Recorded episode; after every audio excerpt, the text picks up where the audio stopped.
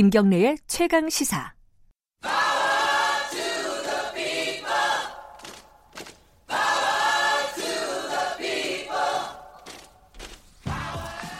네. 김경래의 최강시사 3부 시작하겠습니다. 의뢰 입장에서 의뢰 목소리를 통해 함께 사는 세상을 생각하는 시간입니다. 지금은 을밀대 민생경제연구소 안진걸 소장님 나와 계십니다. 안녕하세요. 네, 안녕하십니까. 예. 아, 근데 유튜브에 보니까 이분이 항상 그 예. 댓글을 남기시는데 테스터 TV님 예. 라디오 들으시는데 또 TV님이시네요. 아, 테스터 TV님이 항상 예, 8시 반까지만 딱 들으시는가 봐요. 예. 그래서 아마 안진걸 소장님은 한 번도 본 적이 없을 것 같은데 예.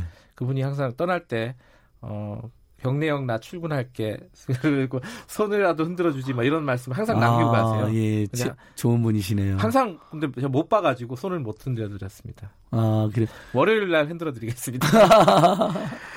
아니, 제 어. 이야기 하시려고 했던 거 아니에요? 아니에요, 아니에요. 아, 아니구나. 저는 안진걸 소장님한테 큰 관심은 없습니다. 아니, 그, 아까 그분이 손 흔들어 떠나면서 아. 안진걸 소장을 못 봐서 아쉽네요. 아, 그런 얘기 보통 저, 그러려고 소개하잖아요. 그런, 그런 얘기 전혀 없습니다. 예, 지금부터 대신하겠습니다. 예. 아, 오늘 갖고 오신 얘기는 82년생 예. 김지영인데 이게 을밀대하고 무슨 관련이죠? 자, 그 80년 김지영 소설 영화를 보면요. 일부 남성들은 여성의 고통만 너무 과장됐다라고 네. 볼멘소를 하시는 분들도 있더라고요. 경우에 따라서는 어떤 여성보다 더 힘든 경험을 겪은 고충을 겪은 남성 입장에서는 서운할 수도 있겠다는 생각도 들어요. 하지만 이게 젠더 갈등의 소설의 영화가 아니고 잘 보면 서로를 더 이해하고 이해해 줄 수 있고 음. 특히 제도적으로 아이를 낳고 기르는 일은 얼마나 귀한 일입니까? 지금 저출생 고령화로 대한민국 잘못하면 재앙으로 간다라는 지까지 받고 있는데 네. 근데 아이를 낳아서 경력이 단절되고 육아라는 엄청난 고통을 겪고 우울증도 겪고 심지어 비용도 엄청 들잖아요.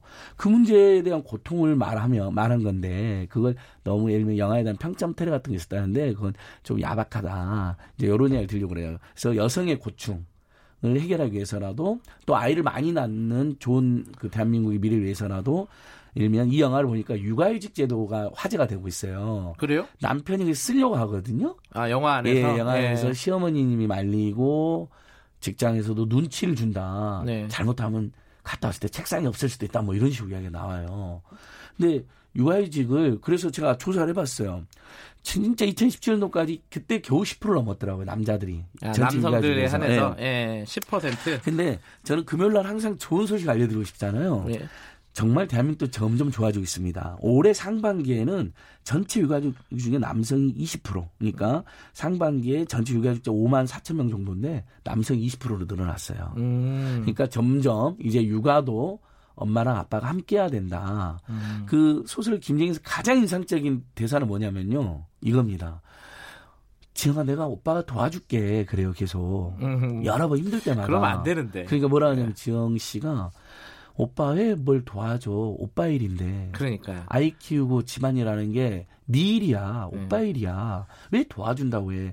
저는 그거 보면서 정말 뜨끔했고. 절대 그 얘기 하면 안 예, 됩니다. 반성이 많이 됐으니까 네. 자기 일이잖아요. 그럼요. 사실은 네. 그렇게 인식을 해도 50%를 하기가 음. 어려운 게 사실인데 그런 인식 같이 했으면 좋겠는데 그래도 이렇게 20%가 육아휴직이 늘어난 거예요. 근데 음. 안타까운 게 대기업하고 공무원 중심으로 늘어났어요. 그럼요. 예, 60%한 60%가 그래요. 노조가 있거나 예, 대기업 맞습니다. 공무원 이쪽이 쉽죠 아무래도. 그래서 예, 을밀대 통해서 다시 한번 저는 비정규직이나 300인 미만 사업장 이 비공무원 이쪽 출산율도 낮아요 실제로. 그렇죠. 예, 이건 통계로 음. 나왔어요. 그러니까 저출생 저출생이 큰일이라고 이야기하시는 분들 심지어 어 굉장히 나라 사랑을 앞장서 이야기하는 정치인들 분들한테 호소드리고 싶어요.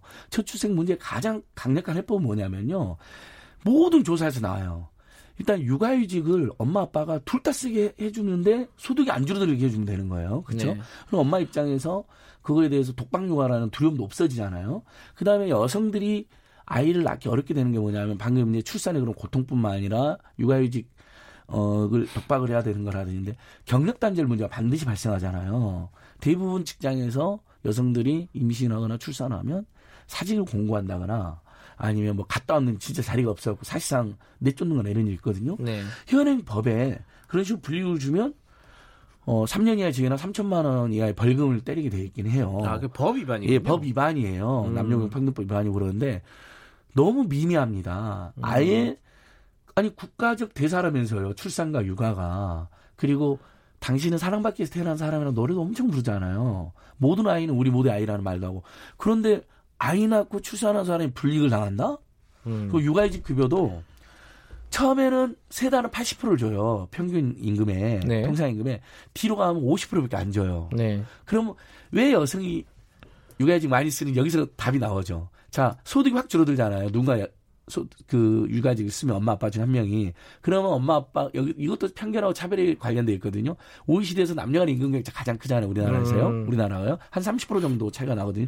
그러면 김경래 남편하고 앉은 걸 부인이 둘이 회의할 때 이러는 거안 좋은데요. 그러니까 아주 안 좋은 상황인데 예를 들면 제가 여성이라고 치고 진순이라고 치고 네. 오빠가 4천만 원 벌고 내가 3천만 원 버니까 오빠가 그냥 일을 해. 내가 쉬어야지 가계 소득이 줄어드는 게 줄어들잖아요. 맞벌이 부부 입장에서는. 음. 그러니까 자 아이는 엄마만 키워야 된다라는 봉건적 독박 육아의 잘못된 편견관념. 두 번째 현실적으로 남녀 간의 임금 격차라는 차별 속에서 맞벌이 부부들이 엄마가 육아직을 선택하면 안 돼. 내몰는 거죠. 이런 조건이라면 그다음에 교육비, 주거비, 의료비, 통신비, 비자비, 교통비 이렇게 과도한 조건이라면 맞벌이 부부 또는 여성, 남성, 엄마 아빠 아이 못 납니다. 예. 어제 저희가 그 김기식의 식스센스라는 코너에서 네. 출산율, 출생률이라 그러죠 요새는. 그렇죠. 이제. 출생률에 대해서 얘기를 했었는데 좀 있으면 이제 총 인구수가 줄어듭니다, 그죠? 예, 지금 이미 2028년에 준다고 예. 지금 추산이 돼 있는데 그게 앞당겨진다는 거예요, 그죠? 예. 그런데 정부가 발표한 최근에 발표한 그 대책들은 굉장히 미진하다. 김기식 위원장도 그렇게 평가를 했거든요. 예, 우리 법률권 내 싱크탱크이신데 예. 그런 근데 그런 지적들이 제가 지난번에도 몇 번이나 일면 국가장학금의 성적 기준이 완화돼야 된다. 네. 대학생 절반이 장학금을 하나도 못 받고 있다. 네. 그에 대한 굉장한 문제의식과 비판이 있다 해도 지금 현 정부에 안될 면이 있어요. 네. 저는 그건 굉장히 문제라고 생각을 해요. 근데 이번에 총선기획단에 뭐 방금 전에도 토의하셨지만 네. 20대 30대 많이 들어갔잖아요. 민주당은 예, 제일 들어갔죠. 먼저 그러니까 네. 민주당이 제일 먼저 할 일은 교육비, 주거비, 의료비, 통신비, 양육비를 확 줄여주는 일이고 네. 여성이 아이를 가졌다는 거로 박수를 받고 우리 회사에서 환영을 받아야지 네. 경력 단절력으로 내몰리는 일을 없애야 됩니다. 네. 그다음에 아동 수당 이야기도 하나 해드릴게요. 자, 우리 지금 합계 출산율 1%도 안 되는 거 지금 널리 알려주고 있잖아요. 네. 스웨덴은 지금 1.8명입니다. 음. 프랑스는 두 명 가깝습니다. 이 나라들 공통점 뭐냐면 일단 아이를 낳으면 무조건 축복을 해주고 심지어는 결혼했냐 안 했냐 동거했냐 안 했냐 뭐 이런 거 물어보지도 않는 어떤 문화를 이제 주는 네. 겁니다. 부담 없이 잘 낳을 수 있도록 있잖아요. 편견에 시달리지 않게. 두 번째는 비용 부담이 없게 해야 되는 거 없는 겁니다. 아동 수당을 저희들이 조사해 보니까요. 독일은 만 18세까지 25만 원을 줍니다. 네. 저소득층 거기다 플러스 알파를 더 줘요. 그러니까 같은 아이를 낳아도 보편적으로 25만 원 주고 저소득층 플러스 알파 더 주는 거예요. 네덜란드도 27만 38만 원을 줘요. 그러니까 우리는 근데 이제 10만 원입니다. 네. 그것도 이제 만 6세까지만 올해 9월부터 그것도 일부 진전이 있었죠. 만 5세 이하에다가 만 6세 이하로. 네. 근데 점점 그러니까 대한민국도 유럽 선진국처럼 좋아지고는 있지만 너무 속도가 더디는 거예요. 그러니까 방금 김기식 전 의원 말씀처럼 이 속도가 더디면 어떻게 되냐면요. 애를 안 낳는 속도가 더 빨라져 버리는 겁니다. 그럼 나중에 우리나라의 생산과 경제는 누가 합니까? 천만 명의 노인 인구로 늘어나거든요. 지금 700만 명에서 천만 명, 그 중에 10%가 치매 또 환자신데, 결국 청년 세대하고 장년 세대가 이분들은 부양해야 되잖아요. 그게 그러니까, 어, 생산으로 부양하든 세금으로 부양하든 복지로 지원하든. 근데 아이가 안 나는데 누가 부양합니까? 이거 엄청난 위기거든요. 그래서 저는 지금 여야 할 것 없이 이 문제, 어, 아이를, 아이를 낳는다는 거에 대한 엄청난 사회적 축복과 그 다음에 공동 육아와 그 다음에 까침에 그리고 육아휴직 급여가 세 달 지나면 통상임금이 50%로 줄어든다 그랬잖아요. 그 다음에 또 상한선이 있어요. 예를 들면 월급이 센 사람들은 그렇겠죠. 50% 예. 올라가 버리니까 상한선에서 1년에 1,500만 원밖에 못 받아요. 최대치 받는 것이. 음. 한 연봉 4천만 원씩 붙는 맞벌이 부부 입장에서 1,000원 확 줄어들면 자, 아이 낳지 말자 이런 생각 해버릴 수도 있거든요. 음. 어, 그 아이를 낳으면 아무튼 국가 키워준다, 사회 키워준다 맨날 공약을 하지 않았습니까? 이게 제 주장도 아닙니다. 여야 할 것도 싫거든요. 그런 사회 만들어라. 그래놓고 올 10만 원 주면서 국가가 키워준다 말이 되겠습니까? 이제 이게 음. 저도 어, 제가 애를 낳았을 때 어, 육아휴직을 썼거든요. 예. 2009년이었어요. 벌써 예. 10년이 됐네. 그때 제가 KBS를 다니고 있었어요. 예. 이게 대기업들은 KBS만 해도 대기업이니까요. 대기업들은 그게 돼요. 왜냐면은 그 회사도 여유가 있고 대기업 다니는 사람들 임금은 상대적으로 높잖아요. 맞습니다, 맞습니다.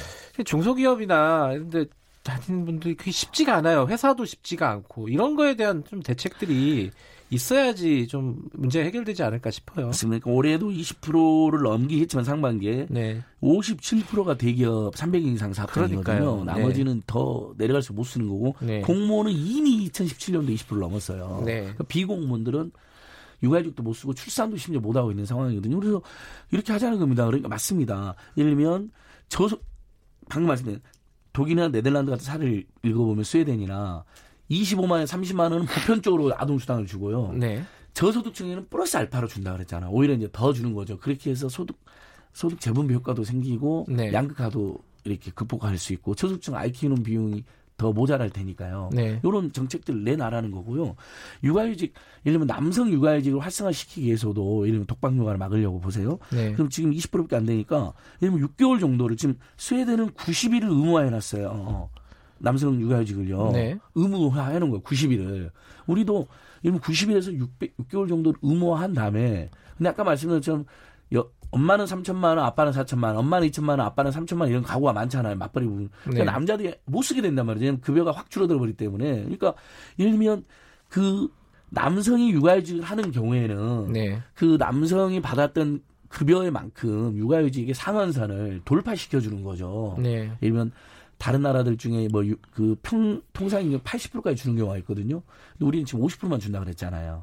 80% 상한선은 없어고 통상임금의 7, 80% 올려 보세요. 그러면 지금 아빠들 중에 요즘은 이제 2030 세대 같은 개방적이잖아요. 함께 해야 된다는 거 도와주는 게 아니라 내일이라 생각하는 분이 굉장히 늘어나 있거든요. 이분들 입장에서는 어 내가 받는 급여의 80%를 주네? 그럼 여보 내가 육아직 쓸게.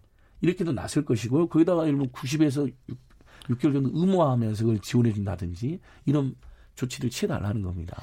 이게 근데 이제 이 저출생 문제가 얼만큼 어, 우리 사회에서 중요한 문제이고 위기인가에 대한 인식이 공유가 안 되면은 왜냐면 아니 나는 일하는데 저는 일도 안 하고 이렇게 애 키우는 거를 일로 안 보는 거잖아요. 그럼 그80% 받으면은 야 이거 너무 억울한 거 아니냐 이런 사람 이런 인식들이 있단 말이죠. 근데 그 돈도 결국은 예. 국가가 주는 형태를 취하지만 네. 고용보험기금에서 조성되거든요. 그러니까 네네. 설령 아이를 안 낳거나 아이 이미 낳아가지고 그 혜택을 못 받는 분들 입장에서도 결국 동료가 낸 고용보험료 꼬박꼬박 네.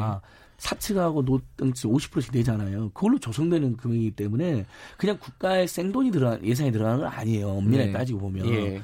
개인 이미 본인들이 낸 고용보험 기금에서 내는 거거든요. 우리 고용보험료 다 내잖아요, 직장인들. 그러니까 그런 거 생각하면 결국 우리 사회 나중에 생산과 경제를 아이들이 많이 태어나서밖에 할 수가 없다. 그다음에 네.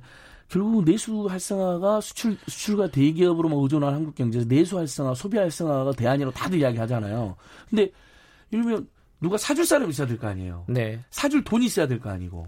그러면 그건 서민하고 청년을 집중적으로 지원해가지고 그들이 소비 여력을 회복해주고 동시에 그들의 출산을 할 수 있는 마음을 먹게 해줘야 되는 거거든요. 다음에 양육비, 그 다음에 평등하고 공정한 육아, 거기에다가 제일 청년들 많이 꼽는 게 육아 도와, 출산 도와주지 마라. 먼저 주거부터 도와달라 그러거든요. 집이 있어야 애를 낳든 말든 할 거 아니야. 살아갈 거 아니야. 이러거든요. 그러니까 딱 주거하고 양육만 저는 장담할 수 있습니다. 대한민국 국민들이 억지로 안 낳는 게 아니거든요. 네. 물론 이제 부부간에 합의해서 안 낳는 분들도 있습니다. 요즘에는 뭐 그런 다양한 라이프 스타일을 우리가 또 존중을 하잖아요. 근데 낳으려고 했는데도 못 낳는 경우는 이건 정말 사회가 치유해야 되잖아요. 근데 이제 육아 휴직은 예. 사실 1, 2년이잖아요. 애 낳고 네. 그 뒤가 사실 더 문제예요.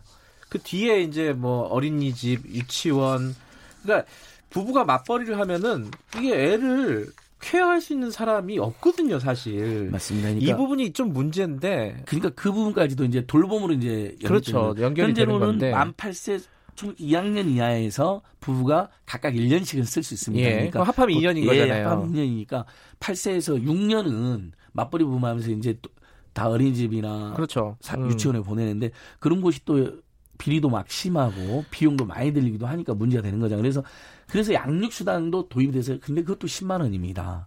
그러니까 굉장히 분명히 아이 키우기 좋은 환경, 네.